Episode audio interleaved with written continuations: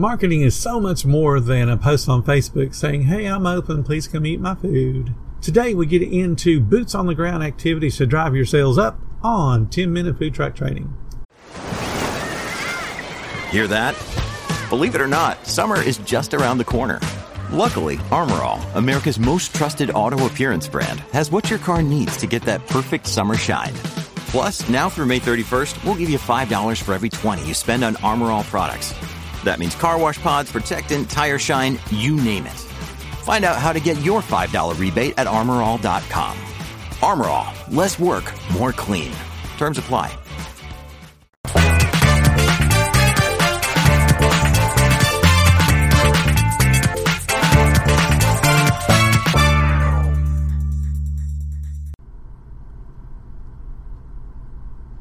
Hi, my name is Bill Moore, founder of foodtrucktraining.group. This week is all about marketing, and today we're going to talk about hitting the streets and inviting people to our food truck or just letting them know we exist in the first place. Printing and passing out flyers is a great way to meet businesses near your locations. That's why on the location viability sheet that's in my Food Truck 101 course, you're asked to list the number of businesses in the particular area that you plan on vending. This makes you take a critical look at the surroundings and perhaps notice something you didn't notice was there before. Passing out flyers works well if you offer something in return for the employees and the managers. Discounts are a good incentive, but consider something of equal value, like a complimentary delivery if they're very close. A lot of retail shops, for instance, only have a single person working when it's actually slow enough for them to grab a bite to eat. And they can't leave the retail shop, obviously. So they have to depend upon delivery. If you can offer a, a short delivery area, maybe two or three minutes from your food truck, and drop the food off, they will appreciate it and they will order from you more frequently. Loyalty breeds repeat sales. So what you want to do is list all the businesses and offices you want to visit. You got the flyers in hand. You want to call ahead during slow periods. I personally hate when people call at lunchtime because clearly they don't know what they're doing. So you don't want to call somebody and when you think they would be busy and ask, Hey, if I come visit you and bring some treats for your employees, would you hang a flyer in your break room just to let people know about my business? When you say, Hey, I'm bringing treats, they're probably going to say, Yeah, come on down. Decide on what your offer for the employees is going to be and put that on the flyer. Something simple like show your ID badge, get a dollar off, show your name tag, get a dollar off, whatever you want to do. You can give them 10% off. You can give 50% discounts to the managers, whatever you want to do. It's your business, but offer something that will entice them to want to come check your food out. And you could even do a blanket offer just printed directly on the, the flyer. Whatever you want to do, it's your business. Purchase the treats. Think of things like donuts and prepackaged cookies and brownies, any kind of sweet, something that's going to be good at room temperature, but something the employees are going to enjoy and make them feel obligated to at least come down and check you out. Stay away from hot foods because it could sit there for hours before it gets consumed and then you just have a negative impression. There are things you could do like radio. And I'm sure you're thinking, why would I want to do radio? That's expensive. Well, not necessarily. In a lot of markets, you can offer your food in trade for ads or mentions. You can help to sponsor a contest that doesn't actually cost you any money because it gives them a reason to have a contest, which gets people calling into their radio station to answer some trivia question. And all you have to do is provide a meal on a weekly basis or, or whatever. So it costs you very little because the only thing you're losing is the food cost. So don't freak out if your menu item is a $15 menu item that you're giving away. It's not costing you $15 it's costing you whatever your food cost is. And if you've been paying attention to me, you're going to be $3 or so food cost. It's worth it.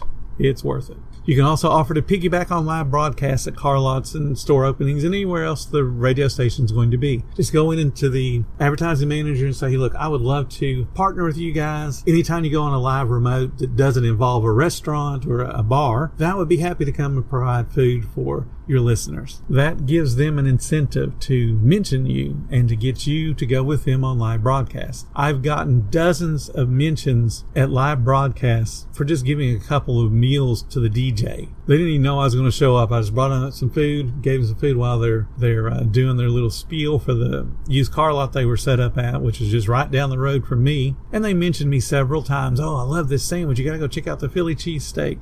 It's awesome. It's a Philly station right down the road. And they did a full commercial for me just because I gave them a couple of meals and fed the the uh, support staff that was with them. So don't be afraid of, of giving away some samples to people that are going to help promote your business. You can drop by the radio station and talk again to the sales rep, leave some food for all the different on air personalities, leave some food for the sales rep, and be honest with and tell them straight up, I have a budget or I don't have a budget.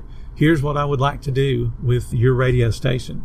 If you're lucky enough, the radio station will house several different brands of music. So you may have a country station, a rock station, an oldie station, a talk radio station, all in the same building, all sharing the same sales staff, all sharing the same sales rep. So you could hit up different genres of music and, and radio for those uh, opportunities to get your name mentioned. Radio works. People listen to radio in the cars all day long. At your location, wherever you set up, you'll need at least one sign.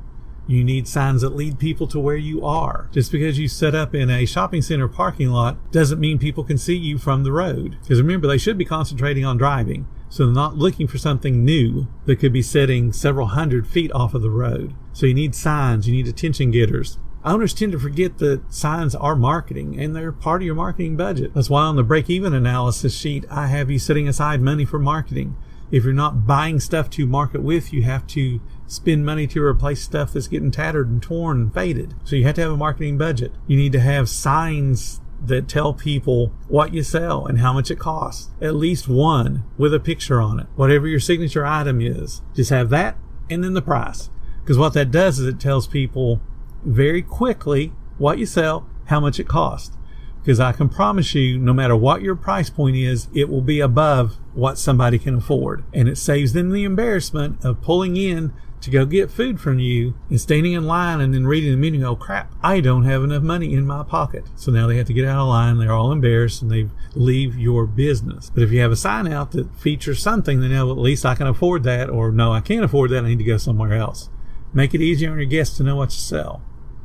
You can use feather signs, lighted arrows, wind socks, yard signs, umbrellas, anything with a logo on it. All help to define what you are, what you're selling, and it draws attention to you. Anything that has motion to it draws attention. Set these around as your city will allow. But understand some cities don't allow yard signs and they don't allow feather flags above a certain height. All of those kind of things you need to know before you start setting it up. Otherwise you'll have somebody from enforcement come and tell you to take it all down in the middle of when you're busy. There's one town that I used to work in that did not allow yard signs, and the police would come and pull them up, and they'll throw them in the trash. They didn't bother telling you there's a problem. They just throw them in the trash. They figure that's enough of a disincentive for you to do it a second or third time. So it's much better to know the laws ahead of time. I've talked about sign spinning on many presentations I've done. I hate sign spinners, but they work. So because they work, I have to love them. So I send somebody out to spin a sign Twirl the sign, get attention. Movement gets attention. And when it's attached to a human that's waving to the cars as they blow their horns and that type of thing, it creates a good impression. Swooper flags, feather flags, yard signs, Burma shave style signs where you have a cute little saying every three or four signs. All of those things work if they're positioned correctly and not overdone. Flash equals cash. I personally hate that saying, but it's 100% true. A well lit trailer with a colorful wrap commands attention. Instinctually, humans are drawn towards things that make us feel good. Make it easy for your guests to feel good. Have things well lit, colorful, get attention. What makes a good uh, food truck trailer design? Well, you need to have your business name. You need to have your logo, social media pages, telephone number, website, anything that, that gets people to look you up, especially if you're driving by. Because remember, when you're driving and not selling food, that is a mobile billboard. Utilize it. You should want your menu on the side of your truck somehow but again, don't lock yourself into wrapping your truck with you know your hot dogs and hamburgers and all that. And now you have a big blaring advertisement that says, "Hey, I've got hot dogs," when you really don't.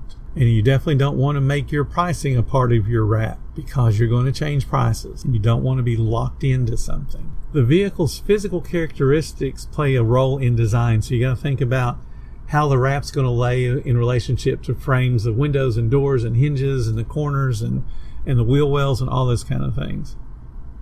So what really looks good on paper may not look so good in real life. So really think about how you want your wrap to look and what information is going to be on the wrap and what areas it's going to look. Think about your service window when it's opened and closed and what that does to whatever's on the window itself. Having your logo half on the window, half off means that when you open it, now you only have half your logo showing. So think about those kind of things. Use the maximum amount of space that you have for your advertising advantage. So think about the roof. If you work in a uh, city that has lots of tall buildings, you might as well put your name on your roof. So when people are gazing out their window, they can see your business name on the top of your food truck. It's blank space, use it. Think about putting your name in reverse on the front of your uh, truck as you're driving. So when somebody looks in the rearview mirror, it now reads the proper direction. Just remember the more text you put on the exterior of your food truck, the harder it will be for people to read quickly. So limit your words, get good size fonts, and design the overall format so it promotes readability. If you're having trouble figuring out how to get your message across using images, then just do a tagline. Something that's easy to remember is brand specific and something you can hashtag so you can get people sharing it on social media. Bright colors do the job well. So do go with, with uh, bold color choices, but think about what it's going to do to the interior because darker colors are going to keep the heat in, whereas lighter colors reflect the heat away. It may only make a couple of degrees difference, but in the summertime, every little bit helps certain colors bring out certain feelings so you want to use those to your advantage fast food restaurants and restaurants in general have have done tons and tons of research and spent millions of dollars on understanding how colors work. You don't need to reinvent the wheel just follow their lead. According to the marketing industry red is said to make people hungry. And that's why you see reds and yellows and, and uh, golds in a lot of marketing uh, logos for restaurants. If you're going to be a vegetarian place, you might want to slant more towards greens. Let people know what you sell through your colors. It needs to help make sense to the feelings you're going to generate with those colors. And if you have too much color, just like having too much text or too many Im- images can be overwhelming to viewers. Stick to five colors or less. Use contrasting colors or adding in white space to make certain parts of the design stand out and to lead eyes where you want them to be led. Just be careful not to leave too much white space, otherwise your trailer or truck will get confused with a generic delivery truck or maybe even a kidnapper.